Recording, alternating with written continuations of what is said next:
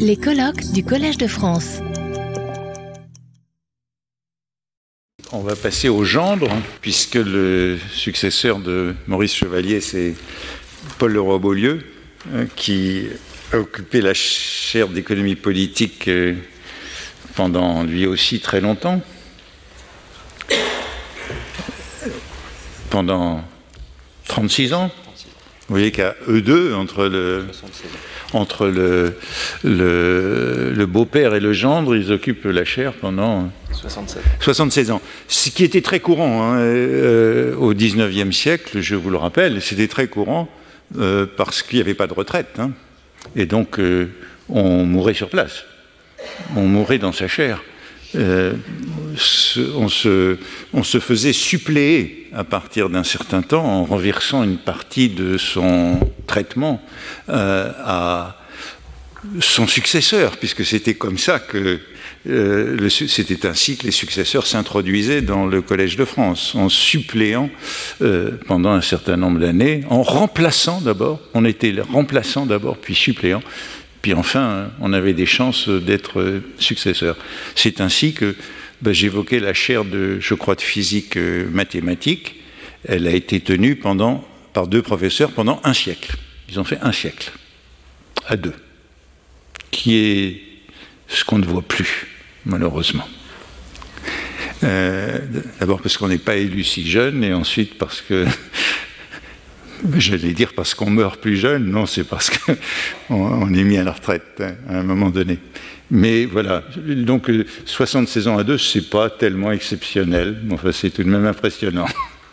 Euh, donc euh, Paul Leroy-Beaulieu, euh, l'anti-Marx, libéralisme, étatisme et collectivisme à la fin du XIXe siècle, c'est Nicolas Delalande qui nous parle.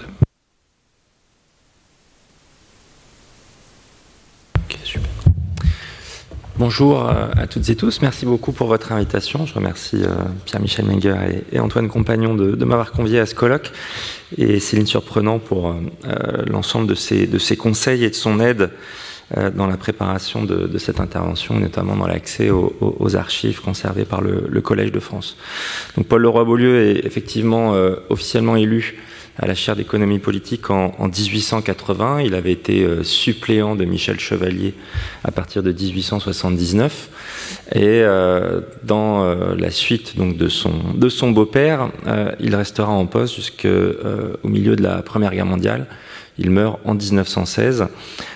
et donc ces 76 années familiales d'occupation de la chaire d'économie politique étaient peut-être banales pour l'époque, je ne suis pas tout à fait certain non plus, mais elles ont nécessairement un effet très fort sur la manière dont euh, l'économie politique telle qu'elle était enseignée au Collège de France faisait place ou ne faisait pas place, ou quelle lecture elle offrait euh, de la pensée euh, de Marx, des socialismes et, des courants, disons, critiques par rapport à l'économie orthodoxe ou à ce qu'on appelait l'école de Manchester euh, anglaise euh, à, la fin du XIXe siècle et au début du XXe siècle. Donc Paul Leroy-Beaulieu euh, était une figure très connue de la, de la, bourgeoisie républicaine de la fin du XIXe siècle et, du début du XXe siècle. Et on peut dire qu'il a consacré toute sa vie à ferrailler contre ce qu'il appelait les collectivistes. C'était pour lui la variante la plus dangereuse la plus pernicieuse du socialisme, puisqu'il euh, a consacré plusieurs enseignements à euh, décrypter euh, les périls qui guettaient donc la fin du XIXe siècle, l'étatisme, le socialisme et ce qu'il appelait le collectivisme, c'est-à-dire une rencontre précisément entre les aspirations socialistes, qui ne sont pas forcément étatistes, et l'étatisme qui se développait à cette époque-là. Il a, dans ses enseignements, dans ses multiples ouvrages, construit donc un face-à-face entre euh, la montée du collectivisme et euh, la défense qu'il incarnait euh, d'un libéralisme orthodoxe. Alors, les, questions qu'on peut se poser sur le cas de Leroy Beaulieu est de savoir d'abord comment il utilisait sa chaire au Collège de France, parce qu'on peut dire que son enseignement au Collège de France était une activité parmi d'autres. C'était un personnage qui était d'abord un, un, dirigeant de presse, qui a fondé en 1873 l'économiste français, qui se voulait un magazine, un journal inspiré de The Economist anglais, le, grand journal donc, de, l'école de sensibilité libérale créée dans les années 1840. il était aussi un acteur central à l'Académie des sciences morales et politiques, intervenant dans de très nombreuses sociétés savantes, hein, à la manière aussi de son, de son beau-père, à la Société d'économie politique, par exemple, qu'il avait présidé. et bien sûr, son enseignement nourrissait les, ouvrages qu'il a publiés toute sa vie, ainsi que l'enseignement qu'il a délivré dès 1873 à l'École libre des sciences politiques. Antoine Compagnon le mentionnait, puisqu'il est euh, parmi les fondateurs euh, réunis autour d'Émile Boutmy euh, lors de la création de cette école libre. Donc la question qu'on peut se poser, c'est de savoir comment la position occupée par le roi Beaulieu, ses positions vis-à-vis de Marx et des socialistes allemands plus généralement, a eu un effet sur euh, l'ouverture ou la fermeture de l'économie politique, de la discipline et de la science économique en France euh, dans, cette, euh, dans ces quelques décennies où il a été actif. Il faut souligner ici qu'il a été élu très jeune, à 37 ans, donc ça explique la longévité aussi.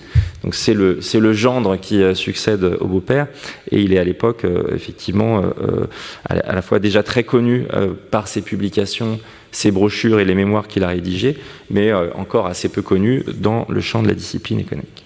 Son rapport à Marx est bien sûr un rapport de, rejet, de combat, il l'assume très nettement.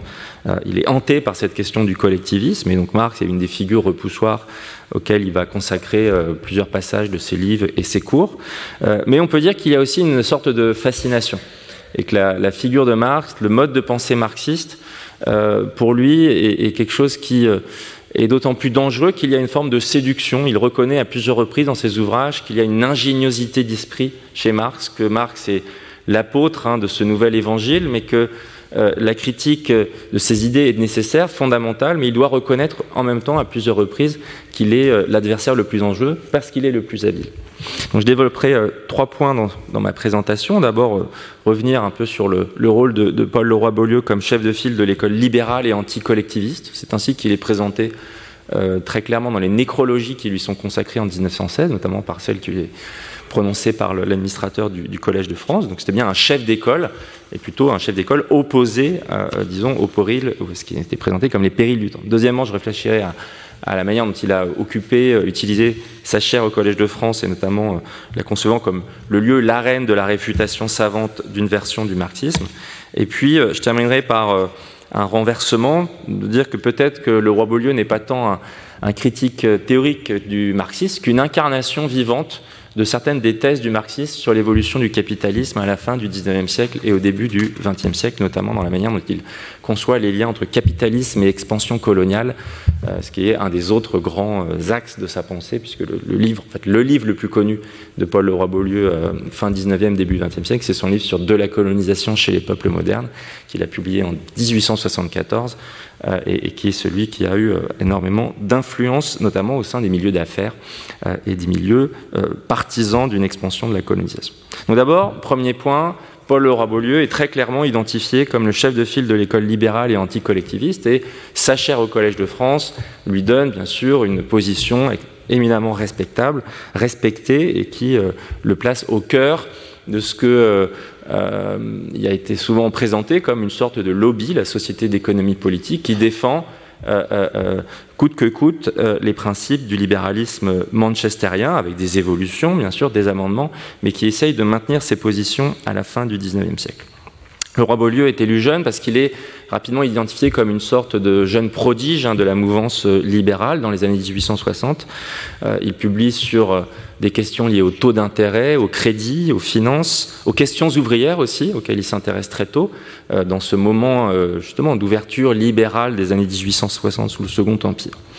Il est issu d'une famille euh, déjà établie. Son, père a été maire de, Lisieux, député du Calvados, sous-préfet également, et ses biographes euh, mentionne également une proximité entre sa famille et, Guizot, donc il y a une filiation aussi personnelle avec euh, euh, la, tradition libérale française du XIXe siècle. Il a mené de brillantes études, toujours mis en relation avec son frère aîné, Anatole Leroy-Beaulieu. Il y a une fratrie qui joue un rôle très important dans ce moment-là. Et il se fait connaître par les prix qui gagne. Il répond à des appels à concours, rédige des mémoires, comme cela pouvait se faire dès le, XVIIIe siècle. Et c'est ainsi qu'il est identifié, repéré, et très souvent ces articles ou ces mémoires sont publiés sous forme de, de livres, de brochures, mais aussi, bien sûr, dans les revues les plus établies de la mouvance libérale, la revue des Deux Mondes, le journal des débats, auquel il contribue très jeune, par 23, 24, 25 ans. Ses premiers articles datent de cette époque-là. Deuxièmement, eh Paul Laurent Beaulieu, pour expliquer sa carrière, il a fait un très bon mariage, puisqu'il épouse Cordélia, une des filles de, Michel Chevalier, en mai 1870, on à la toute fin du Second Empire, euh, au moment d'ailleurs du, du, plébiscite. Euh, son mariage est un moment, euh, un événement mondain, puisque y assiste notamment le ministre du Commerce, l'ambassadeur anglais, qui vient rendre sur hommage à la filiation et des liens entre Michel Chevalier et, Cobden, euh, à travers le fameux traité signé en 1860, euh, des députés, des sénateurs. Donc c'est un, mariage qui le place bien sûr directement dans la, bonne société euh, du Second Empire.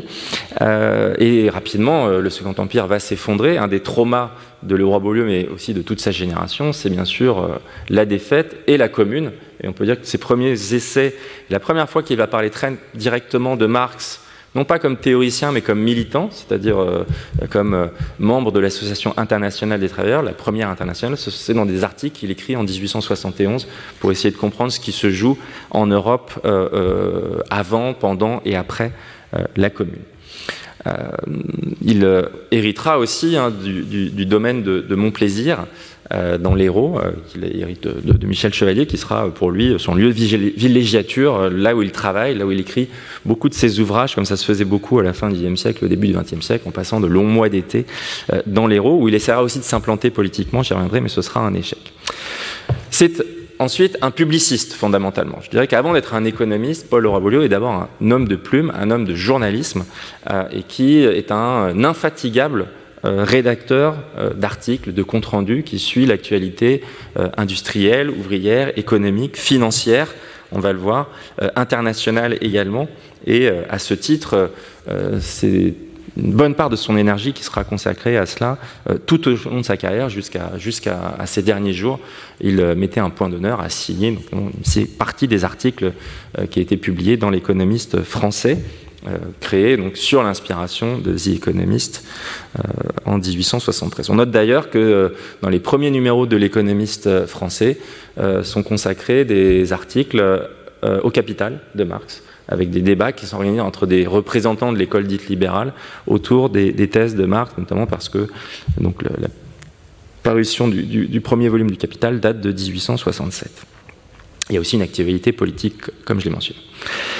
On pourrait dire que tout était inscrit pour que le roi Beaulieu exerce euh, une grande carrière politique, à l'image par exemple d'une figure, vous avez peut-être, euh, vous connaissez moins, mais Léon C, qui était euh, de la famille de Jean-Baptiste XVI, c'est-à-dire de grands acteurs du système politique républicain, libéraux, euh, qui euh, pouvaient être ministres, sénateurs, et qui euh, défendaient des idées très proches des siennes.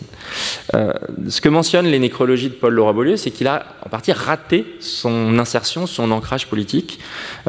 il aurait été plusieurs fois candidat et toujours défait, et notamment alors même que le principe de la notabilité au XIXe siècle est de justement de s'appuyer sur un, soutien des réseaux, des sociabilités locales, il a échoué à se faire élire à l'ODEV dans l'Hérault, ce qui était euh, le, fief, entre guillemets, euh, là où il s'était euh, implanté.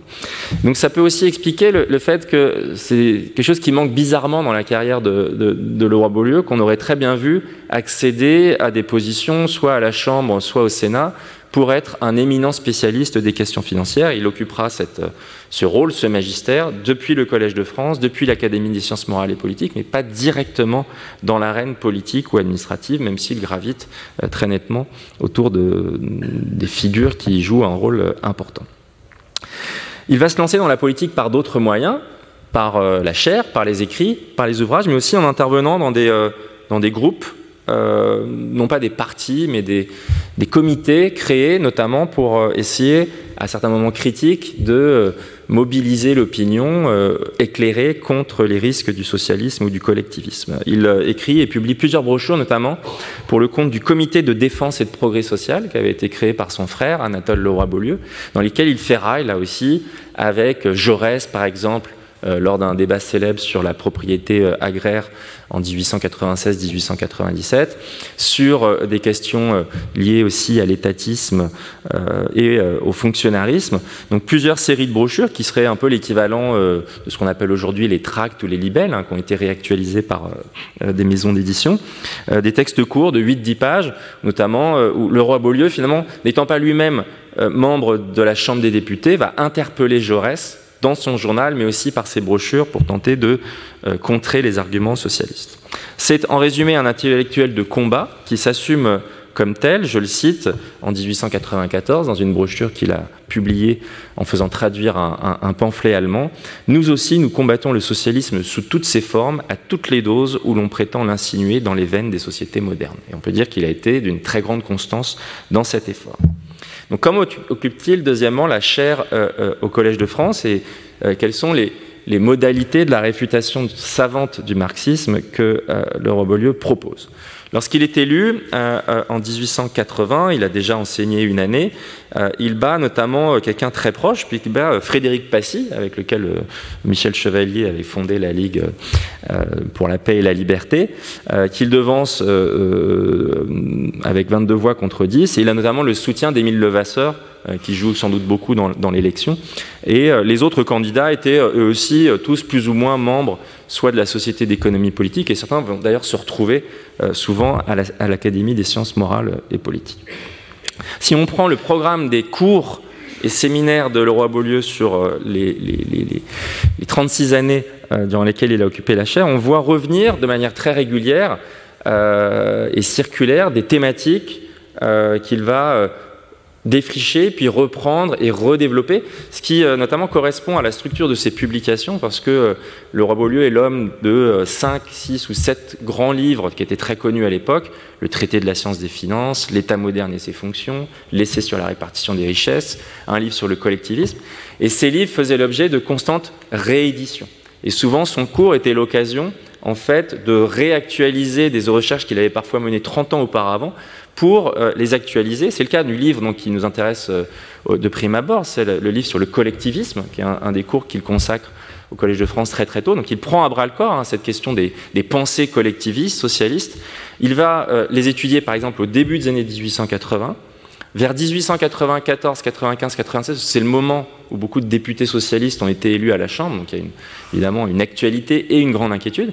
Et puis, à la veille de la Première Guerre mondiale, et au tout début de la Première mondiale, il revient encore sur le sujet du collectivisme. Il fait de même sur la question de la répartition des richesses, je vais y revenir dans un instant. Euh, il traite des questions liées au crédit, aux finances, et puis euh, au-delà de la colonisation, qu'il aborde bien sûr, mais qu'il avait déjà euh, défriché dans les années 1870, un des thèmes qui va de plus en plus l'intéresser, c'est celui de la population et plus précisément de la dépopulation, puisque dans les années 1910 notamment, le roi banlieue euh, sera, euh, là il prendra la tête d'un mouvement alertant sur le risque de la dénatalité et de la dépopulation euh, de la France à cette époque-là. On peut dire que le livre fondateur de ses études sur la question du socialisme ou du collectivisme est celui qu'il publie dès 1882, l'essai sur la répartition des richesses. et quand le roi Beaulieu a dû suppléer son, beau-père, qui était euh, souffrant et malade, et donc qui allait s'éteindre euh, peu de temps après, il a choisi, euh, de but en blanc, de traiter cette question de la répartition des richesses. Son idée fondamentale, c'est de démentir les jugements catastrophistes de Marx, des socialistes ou autres, selon lesquels il aurait une tendance au creusement des inégalités. Donc le roi Beaulieu, au début de sa carrière, il est encore assez jeune, veut au contraire en reprenant aussi euh, certaines des idées qu'on pouvait trouver chez Tecqueville sur la, tendance au contraire à l'égalisation des conditions.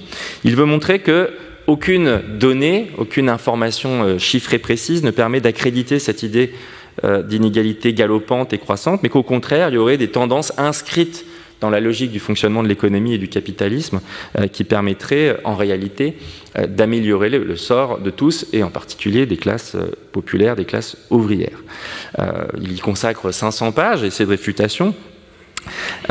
et pour ce faire, il est obligé également, et c'est là où la discussion avec Marx est intéressante, c'est qu'il est obligé en même temps de prendre ses distances avec les analyses pessimistes d'un certain nombre de représentants de l'école euh, classique euh, de l'économie politique depuis la fin du XIXe siècle, en particulier Malthus, Ricardo et John Stuart Mill. C'est-à-dire qu'il voit et il perçoit le fait que, notamment autour du thème de la loi des rendements décroissants, ou du déséquilibre entre ressources et population, Marx a lui-même hérité d'une partie des raisonnements de l'école classique du début du XIXe siècle.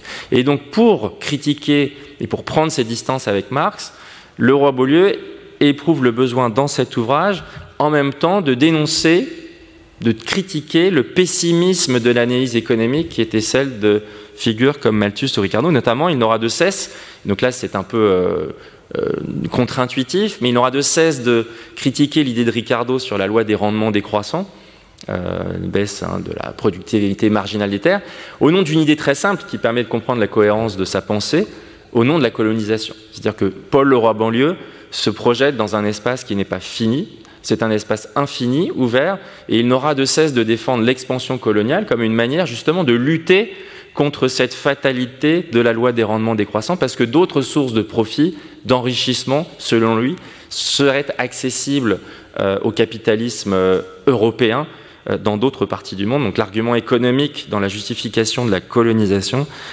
est central dans l'argumentation de Paul Leroy-Bouillon.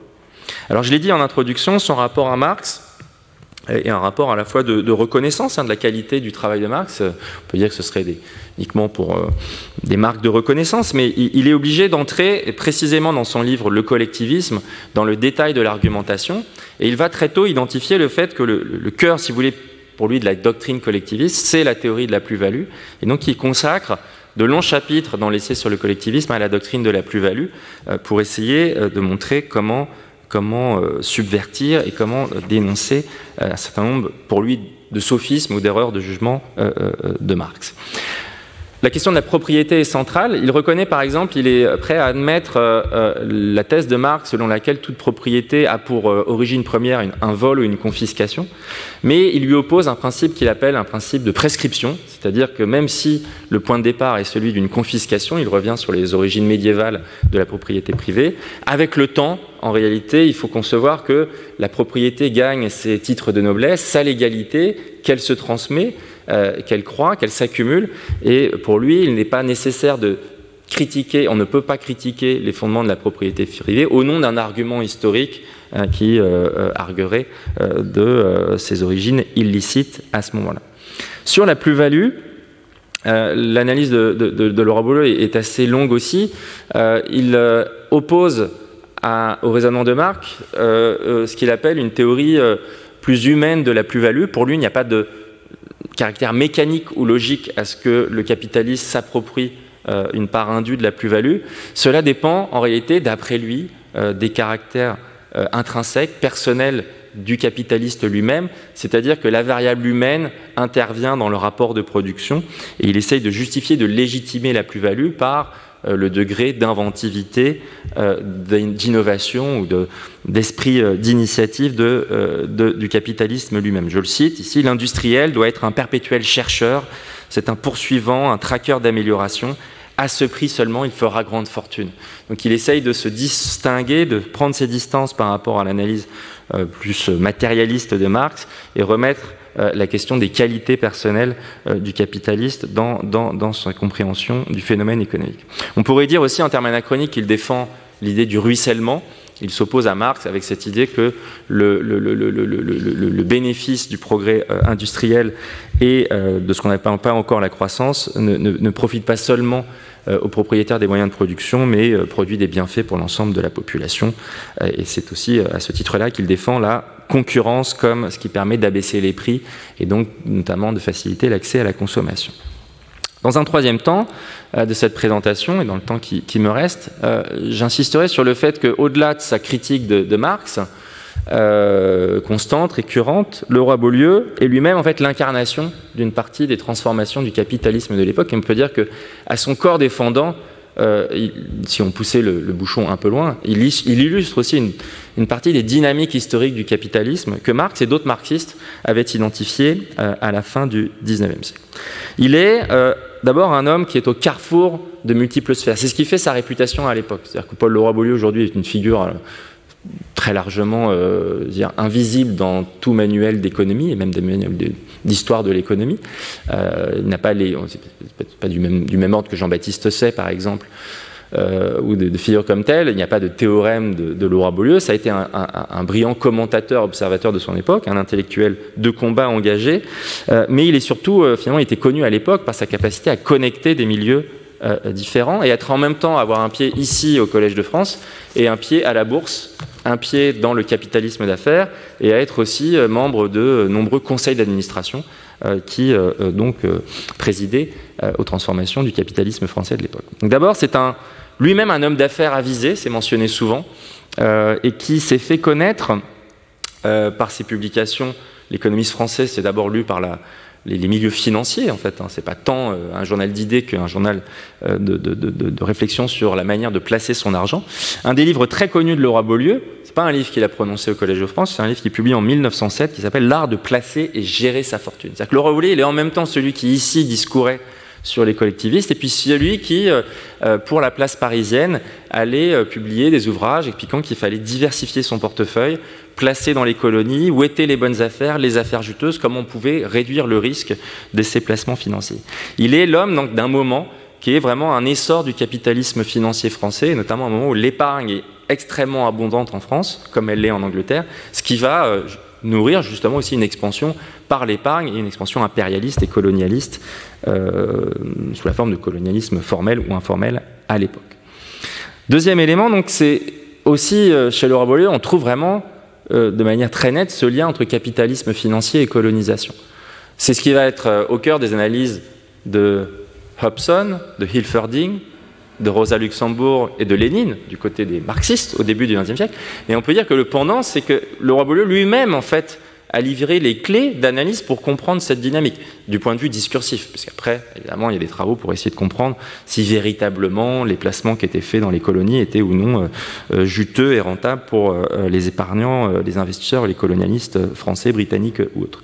Dans son ouvrage de 1874, il explique que l'intérêt de la colonisation, pour la France républicaine n'est pas tant dans l'émigration des populations, des personnes, que véritablement dans l'émigration des capitaux. Donc cette idée qu'il faut trouver de nouveaux débouchés et lutter contre cette fatalité des rendements décroissants de l'argent, des rendements de l'épargne.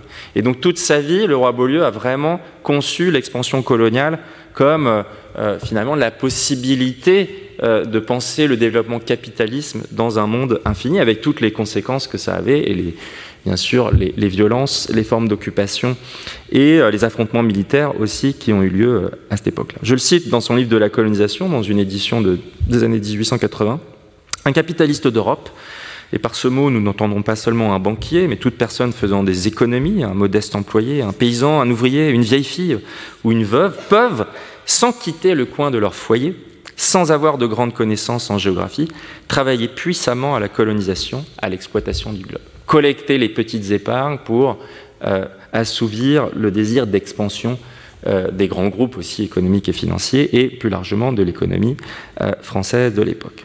D'ailleurs, c'est salué à la fin de sa vie, l'administrateur du Collège de France, Maurice Croiset, dans sa nécrologie, souligne à quel point la question de la colonisation avait paru, je le cite, capitale pour le développement de notre vitalité aux yeux de Paul Leroy-Beaulieu tout au long de sa vie. On peut dire aussi que le roi Beaulieu, en termes de colonisation, n'était pas seulement un théoricien, c'était un praticien, c'est mentionné à de nombreuses reprises. Il avait investi dans des euh, euh, propriétés euh, viticoles et agricoles en Tunisie, dans le protectorat de, Tunisie, avec une autre grande figure de la mouvance libérale de l'époque, Georges Picot, et également investi dans des usines de phosphate à Gafsa en Tunisie. Il a publié plusieurs ouvrages, brochures, notamment essayant de plaider pour le développement des chemins de fer transsahariens tout un ensemble de causes économiques, de projets pour lesquels il s'était engagé, euh, faisant miroiter à la fois les conséquences politiques, géopolitiques, mais aussi économiques et financières que cela pouvait engendrer. Il est, en résumé, une des figures de ce que euh, l'historien David Todd a appelé euh, l'impérialisme de velours, c'est-à-dire l'impérialisme et la colonisation ne sont pas évoqués en termes d'occupation, de conquête ou de violence, qu'elle était à l'époque, mais bien en termes d'expansion euh, parfois présentée comme bienveillante des, capitaux, de l'épargne, euh, et qui pourrait donc euh, surtout sauver la dynamique interne du capitalisme. Dernier point, on peut dire qu'il y a une contradiction qu'on repère à travers le temps dans la manière dont Paul Leroy-Beaulieu euh, entretient son rapport à Marx. Comme je l'ai dit dans son essai sur la répartition des richesses, il veut démontrer que les socialistes crient au loup, mais qu'en réalité, le cours de l'histoire conduit à une égalisation des conditions. Euh, ce qui a été, de manière, si vous regardez les livres de, Thomas Piketty, dans son livre de, de, 2001 sur les grandes fortunes françaises, les hauts revenus en France, Piketty a une très très longue discussion avec Paul Leroy-Beaulieu. Il dit mais comment pouvait-il écrire telle chose alors même qu'il écrivait au moment où jamais les inégalités de revenus et de patrimoine n'ont été aussi élevées en Europe et en France? Alors comment pouvait-on dire cette chose-là à ce moment-là, alors même que les inégalités étaient extrêmement élevées? Si on prend euh, Laura Beaulieu à la fin de sa vie, et, dans d'autres publications d'ouvrages, il, affirme en même temps sa conviction que ce n'est pas l'égalité qui doit guider les sociétés, mais c'est bien l'inégalité, le désir, le besoin d'inégalité comme source de création, comme source de richesse.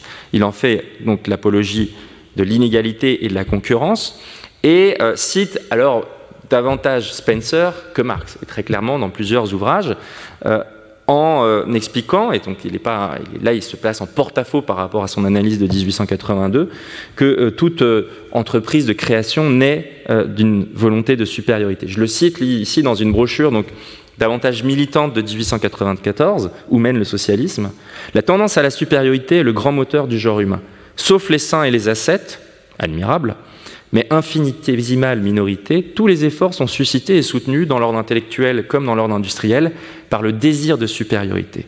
Supériorité de fortune, supériorité de situation, supériorité de réputation, supériorité de considération. Cet instinct de l'inégalité est si puissant chez l'homme que malgré toutes les entraves, socialistes, collectivistes ou autres, ou toute monnaie euh, dans une société où tous les instruments de travail appartiendraient à l'État, le capital privé ne tarderait pas à réapparaître. Donc il y a une logique anthropologique intrinsèque pour Paul Leroy à ce que la concurrence, l'inégalité reprennent le dessus euh, euh, et euh, s'affirme comme le moteur de l'histoire. Donc on voit que là, évidemment, lui aussi une vision de l'histoire et qui est beaucoup plus spencerienne, évidemment, que marxiste à cette époque-là. Ce qui explique aussi, mais là j'y reviens pas, j'ai pas le temps, à quel point la question de la dépopulation, d'une sorte de décadence, sa pensée devient il est, euh, ça a été souligné, c'est-à-dire qu'il il commence vraiment comme un libéral optimiste dans le contexte des années 1860-1870, et dans les années 1900-1910 euh, est, plus proche d'un pessimisme à la fois donc, sur les questions de dépopulation,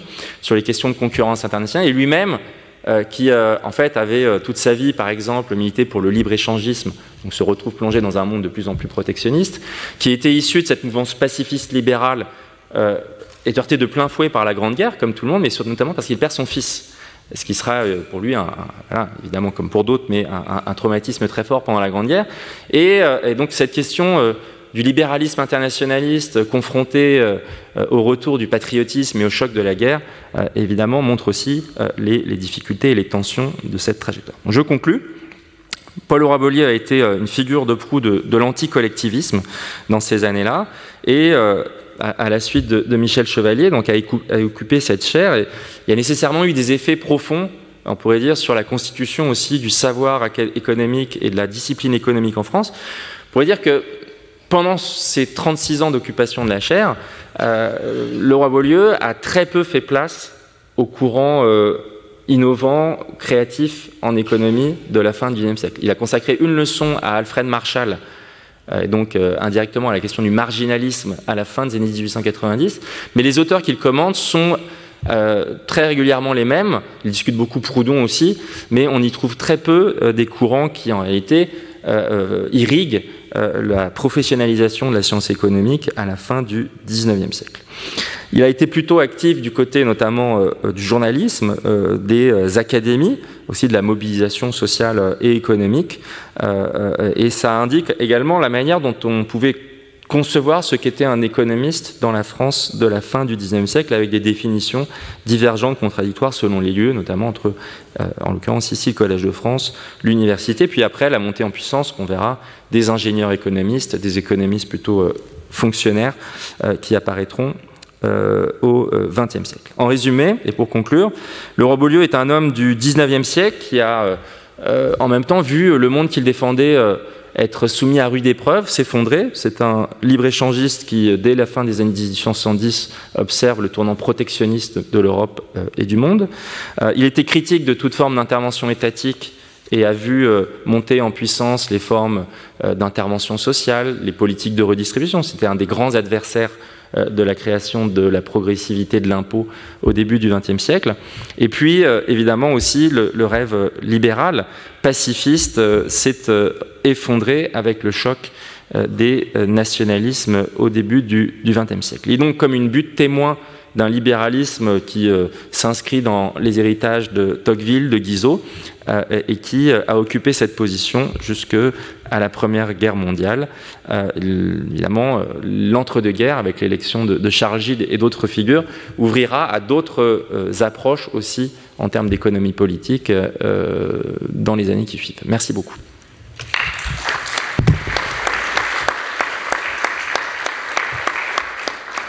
Bien, merci beaucoup de nous avoir rappelé l'importance de Paul Leroy-Beaulieu pour, euh, pour cette période. Alors moi, je le connais par, euh, par Proust. Hein. Il est présent dans la recherche du temps perdu, avec ce que Proust appelle son profil assyrien. Euh, alors on ne sait pas très bien si c'est Paul ou Anatole, parce que Proust a connu les deux à Sciences Po, et il était beaucoup plus proche d'Anatole. les grands livres d'Anatole, Le Roi Beaulieu, contre l'anticléricalisme, l'antisémitisme et l'antiprotestantisme, c'est la, philosophie de Proust. Euh, il est de ce que Proust appelle le grand parti libéral conservateur intelligent. je ne sais pas quel est l'adjectif qui compte le plus, euh, libéral, conservateur ou intelligent, mais euh, c'est bien ce que, ça représente. Hein. Le prolongement de l'orléanisme dans euh, la République athénienne. Mm. C'est la République, ce que Gambetta appelait la République athénienne. Mm. C'est ça, c'est euh, républicain tardif mais euh, qui, représente bien ce, moment de la Troisième République. Euh, alors je ne sais pas, je me demande, euh, bon, j'imagine que le roi Beaulieu, dans, dans l'économiste français, a dû être méfiant à l'égard du Panama. il y a eu des, parce que ces, gens-là étaient assez vigilants sur ce type d'investissement dangereux. Euh, je suppose que comme son frère, il a dû euh, signer l'appel à l'union euh, au moment de l'affaire Dreyfus, donc celui qui était au-dessus des partis, où était le grand parti libéral, conservateur, intelligent. Donc voilà les positions que ça représente, Paul Leroy Beaulieu. Oui, j'ai pas regardé précisément pour ça, mais c'est vrai que dans une décontinuité, c'est tout à fait dans la lignée de, l'orléanisme. Euh, libéral assurément, conservateur oui parce que c'est aussi la transformation de l'histoire, donc ils, se retrouvent de plus en plus conservateurs et, il y a une radicalisation, une polarisation euh, nettement forte parce qu'il y a euh, l'apparition de nouveaux courants, l'élection des députés socialistes, la structuration de cette mouvance les alerte encore plus, donc radicalise aussi les, formes de l'opposition. le terme d'intelligence, il revendique cette intelligence, c'est-à-dire qu'il y a un élitisme très puissant euh, dans les, nécrologies ou les biographies de Laurent Bleu, souvent on mentionne qu'il était partisan du gouvernement représentatif. Ce qui est une façon de ne pas dire qu'il n'était pas euh, partisan du régime démocratique en tant que tel. C'est-à-dire que ce sont une partie de ces libéraux qui se sont euh, convertis, résignés. mais Laurent Beaulieu, il y a une méfiance toujours très forte vis-à-vis des hommes politiques, des députés, ceux qui dépensent l'étatisme et le fonctionnarisme, c'est la sainte alliance des socialistes, des ouvriers, enfin de ceux qui prétendent parler au nom des ouvriers mais qui ne connaissent pas le monde de l'entreprise, euh, des fonctionnaires, que ceux qui font, il y a déjà une, analyse pré-choix euh, public en fait euh, chez les libéraux de l'époque, c'est-à-dire que les fonctionnaires entretiennent le fonctionnarisme, donc s'ils veulent prélever des impôts, c'est uniquement pour s'enrichir, donc il y a la critique du parasitisme derrière. Et puis il y a, les hommes politiques, cette idée que la Chambre des députés, heureusement il y a le Sénat quand même le Sénat a été créé pour ça. Là, c'est notamment Léon Sey qui joue un, rôle important euh, pour que le verrou du Sénat tienne. Euh, cette idée qu'il euh, y a une médiocrité du personnel politique, en fait. que le personnel politique, est, lui, a servi à ses électeurs. Et donc, il y a a un antidémocratisme quand même qui reste fortement chevillé au corps et qu'on voit euh, retransparaître dans certains, certain nombre d'analyses. quand, quand le, la, position de Laura Beaulieu sur la, question sociale, il identifie très tôt hein, le, fait que la question sociale est, un des grands enjeux de l'époque c'est ce qui peut paraître quand même une, forme de pensée magique, c'est-à-dire que la question sociale se résoudra d'elle-même, puisque c'est dans la logique du capitalisme de répandre ses bienfaits euh, vis-à-vis de l'ensemble de la population par des mécanismes de baisse des prix, et pour lui, les gains de productivité sont répartis sur l'ensemble de la population. Euh, ce qui est une position qui, tient, par exemple, à la fin des années 1870, euh, et que, en fait, beaucoup de, des gens qui, écrivent avec lui, qui pensent avec lui, vont aussi abandonner parce que en fait, les, paramètres politiques, socio-intellectuels vont fortement bouger entre 1880 et 1916. De toute façon, le roi Beaulieu est un de ceux qui a le, moins bougé. C'est ça qui est assez étonnant. Euh, et quand on regarde, et pour ça j'ai regardé de près les, enseignements au Collège de France, on a l'impression que ça bouge pas. Et sur 36 ans, c'est quand même euh, c'est, extrêmement long. et, c'est aussi, j'ai cherché un peu les, résumés. C'était une époque où on n'avait pas besoin d'envoyer des résumés de ses cours. C'est-à-dire que souvent, le roi Beaulieu transmet uniquement un intitulé euh, d'un cours qu'il a pu déjà professer 6 ou 7 années auparavant, mais qu'il va actualiser parce que, en même temps, sur les collectivistes et les socialistes, euh, il actualise sa bibliothèque parce qu'une certaine façon, euh, les manifestations de ce qu'il dénonce ne cessent de croître, de se multiplier et de se diversifier. Retrouvez tous les contenus du Collège de France sur www.colège-2-france.fr.